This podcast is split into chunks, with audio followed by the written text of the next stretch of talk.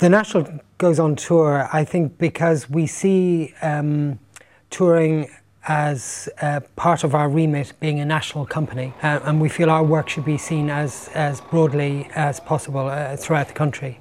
And ideally, um, trying to tour work um, which is new that hasn't been seen anywhere else in any other version.